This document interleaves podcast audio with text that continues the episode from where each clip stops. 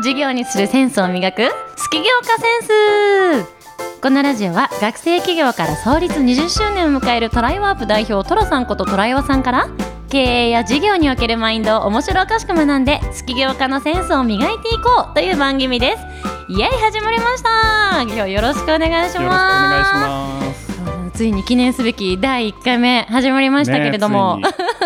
私たちいつもあのこんなシラフで話をするよりもお酒を飲んで話をする時間の方が圧倒的に長かったんでなんかこうやってシラフな感じでね寅さんと話をしてること自体もまだ慣れていない感じもはいしますんで、たたたた聞きづらいこともあるかも お恥ずかしいところもあるかと思うんですがぜひよろしくお願いします。よろしくお願いします。はい、じゃあ最初冒頭にお伝えした通りこの番組は「スキ業家センス」という番組でこれはですねスキ業家という説明をまず最初に軽くさせていただいちゃいますと好きを事業にするというあの私たちの造語なんですよね。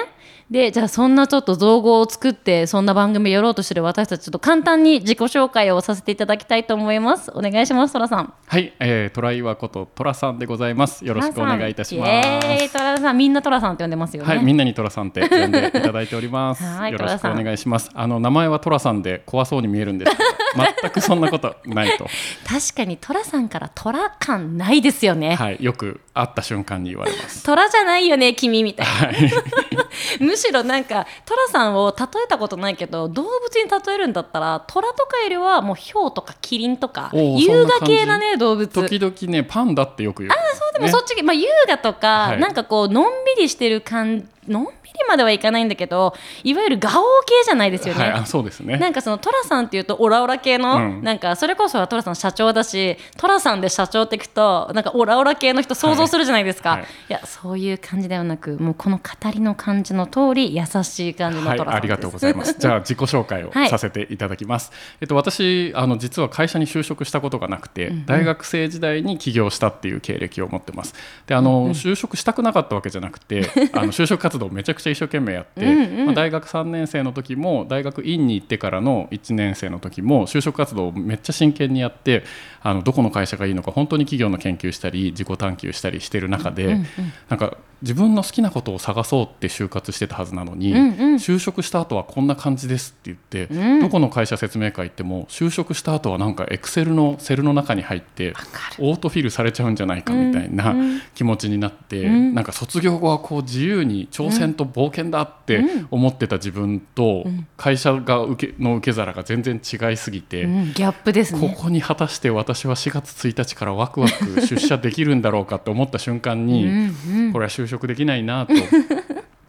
思って、えーあの何が向いてるんだろうって考えた時に、まあ、おいおい話していきますけどあの起業っていうキーワードがね私の中に出てきて、じゃあ事業内容決まってないけど あの起業家になろうと。でそのためにまず就活やめるんだって言って、えー起業家の人生を歩み始めたのが私でございまして、あの現在はあの全国でパソコンを教える授業だったりとか、小学生向けの習い事教室を何拠点かやってたり、IT のウェブ制作なんかをやったりする会社をやらせていただいている状態でございます。はいそんな感じでよろしいでしょうか？素敵ですトラさんの会社はトライワープという会社でもう本当名前もトライワだしトライワープはい。はい、あの社名にもね思いがめちゃくちゃこもってるんで多分それはおいおい企業のお話の時とか聞けると思うんですけどもトライワープのトラさんです。じゃあ続いてちょっと私を軽く自己紹介します。えっと、私は橋村ひとみと言いまして橋デザインというデザインの会社をやっております。で私橋デザインを作って今3年目になるんですけれども、えっと、トライワさんとは、えっと、学生時代からの知り合いでもうかれこれね付き合い18年。ぐらい。ね。やばいちょっともう年がバレる、はい。創業してすごい2年目ぐらいに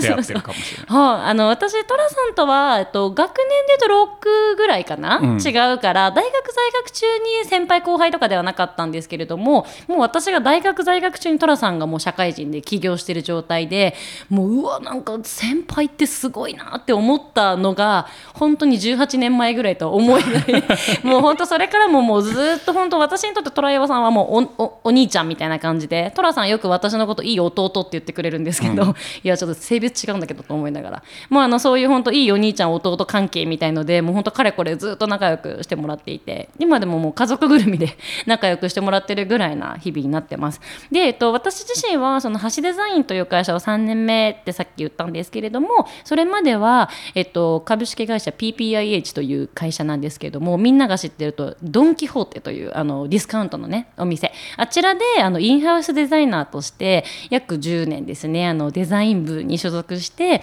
あのいろんなデザインをやっておりました。で今その経験を生かせて生かしながら橋デザインというものを作っていてあの主にあのデザイナーといってもあのグラフィックデザイナーなのでパッケージデザインですとかあとまウェブ関係も含めて商品にまつわるデザインというものを基本的にやっている会社になっています。で私自身も、えっと、学生の時からデザインをずっとやっていて、まあ、あのしさっきトラさんから就職活動の話あったんですけれどもそもそも就職する時に私ももう就職っていうよりは私も独立したい意思あのシーンがすごくあったんで、まあ、最初からそもそも独立してデザイン事務所みたいなのをやりたいなとは思っていたんですがただやっぱそれはあまりにもスキルもなさすぎるし、まあ、リスクしかないなと思ってとにかく就職をしようと思ってまず就職をして。で就職ししてる間ももうずっと独立しよう独立しようっていうのもいつかいつかと自分の中でチャンスを伺っていてそれであの満を持して3年前に独立をしたという感じになります、まあ、私の独立話なんかもあのどっかで話ができたらなとは思っているんですけどもねそうずっとねやるやる詐欺。もうあの学生の頃から寅さんに独立するって言い続けて会うたんびにハッシーはまだ会社員やってんのかまだ会社員やってんのかいつまでやるやる詐欺続けるんだって言われながらもうずっと会うたんびに詐欺師呼ばわりされながらでやっとね最近こう寅さんから詐欺師と言われなくなった昨今な私です。で、えっとまあ、こちらの、えっと、ラジオを通じて私も寅さんからいっぱいあの皆さんと一緒に勉強していきたいなと思っておりましてじゃあちょっと今、まあ、軽く自己紹介もしたところで、まあ、この番組のタイトルにもなってる「好き業家って何よ?」っていう話をねぜひちょっと軽くし始めたいなと思っております。寅さんちなみに好き業家ってこれ自体は造語ですもんね私たちの。そうですね。はい、あの辞書にも載っていないし、はい。なんなら商標登録もね、はい。あのされてるところもないという私たちのはい。思いつきなんですけども、まあ、好き業家って言葉で聞いてるとちょっと分かりづらいと思うんで漢字で当てはめると好き。あの大好きの好きですね。好きにあの事業の業であの家と書いて好き業家と私たち呼んでいます。でこれはまあ一見好き業家ってまあ起業家に似てるんですけども、まあ、私たちはその起業家の中でも好きを事業にしていきたい起業家の方たちを好き業家と呼んでおります。でちなみに好き業家ってなんかどういう定義ですかね？もういきなりあのそうですね、あの説明あった通り起業家の木を好きという漢字に変えて、好き業家と読みましょうということで決めた言葉なんですけれども、あの好きなことをうん。自分の仕事にできるってやっぱり一番最高なことだと思うんですよね。なので、まあ、好きなことを事業にするっていうことではあるんですけれども、うんうん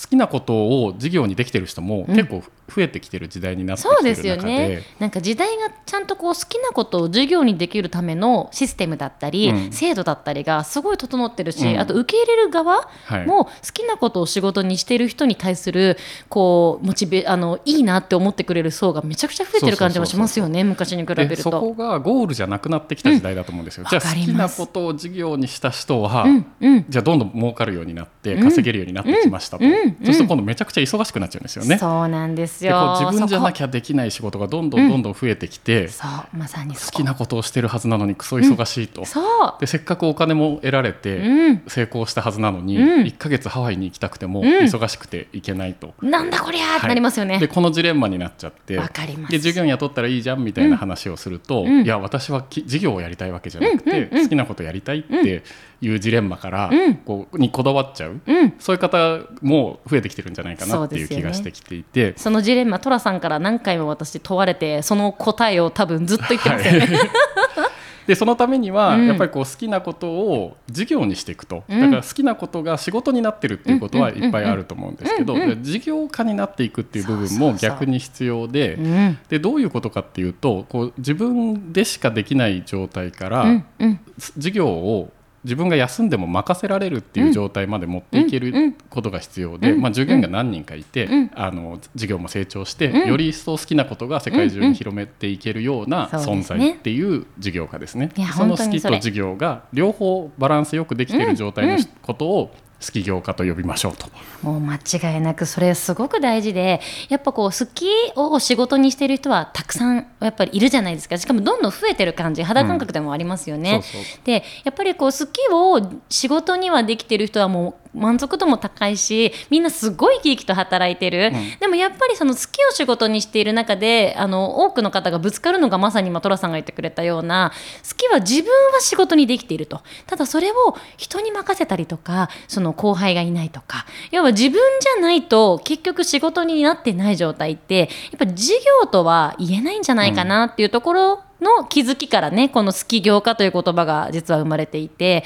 やっぱりこう今結構寅さんのキーワードだったと思うんですけど事業と仕事ってそこにはもちろん似てるところもあるしグラデーションなんだけどやっぱり明確にしっかり違いがあるんじゃないか。でそのあたりをちゃんとこう深掘っていければ好きを授業にするこうあのヒントがたくさんあるんじゃないかなと思そうっていて、ですね。こう仕事の内側から自分の仕事を見るんじゃなくて、うん。外側から見れるっていうそれそれ。感じのイメージですかね。大事ですよね。こう視点を自分の中だけじゃなくて本当いろんなところ多角的な視点をちゃんと持ち続ける。でそれをちゃんと視点を持ち続けてその視点からいろんなこうアクションをあのこう生み出していくとかいろんな人をこう協力してもらっていくとかなんかそのあたりがすごくやっぱ事業化する時のすごく大事なポイントだと思うのでそこら辺をねこうハウツーというよりも、まあ、もちろんハウツーも出てくるんですけれどもハウツーよりもそういう時にどういうモチベーションでいたらいいのかとか、まあ、どういう心構えでいたらいいのかとか、まあ、そのそういったあのマインドの部分をねぜひその寅さんにいろいろあの教えてもらいながら、うん、勉強していきたいなと思っているんです。じゃあちょっと今第1回目あのこんなことを話したいなみたいな話をしたんですけどもちょっと一旦ですね軽くなんですけども寅さんが最初に言ってくれた「俺は就職活動の時に起業しようと思ったんだよね」みたいな話ちょこっとだけ触り聞いていいですか？触り。触りだけでも聞いていいですか？あのずっとその起業っていう選択肢がどうやって現れてきたかっていうことだと思うけど、うんうんあの最初ね小学校3年生の時にエジソンの伝記を読んだんですよ。早い。3年生の時まで遡るんだ、はい、3年生に遡ります、はい。紐解けばね。そう紐解けばね。でエジソンがうんうん。電球を発明して、うんうん。まあ、科学者として発明をしたっていうことにとどまらず、ん。事業家として発電所を作ったりとか、電線を引いてうんそれを事業にしていくっていうところまでやり遂げた結果、はいはいはいはい世界中の人の暮らしが急にこうテクノロジーによってうん豊かになっていく。でこれを成し遂げた人っていう驚きがあったわけですね。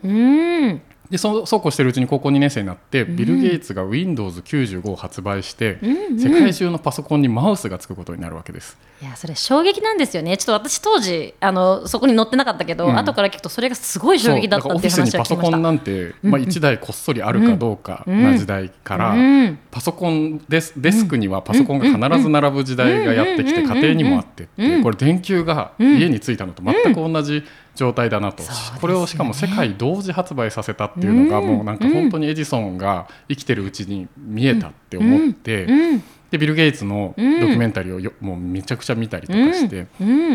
うん大学時代何してたんだろうなと思ったら、なんか大学時代こっそり会社を作って、マイクロソフトっていう会社を作って、うん。あのソフトを開発したりとかっていう事業をねあちょっとずつ始めてたんですよ。でそれ見て私もなんか大学時代いろいろやりましたっていう話はこれからうん。していくとして、まあ、そんな中で自分になんかできっこないって思ってたんだけど、うんじゃあどうしたら起業家になれるかなっていうのは一方でずっと考えていて、うん就職した後タイミングを見つけてって思ってたんですけど、就職したらエジソンにもビル・ゲイツにもなれないなとうんいう危機感から、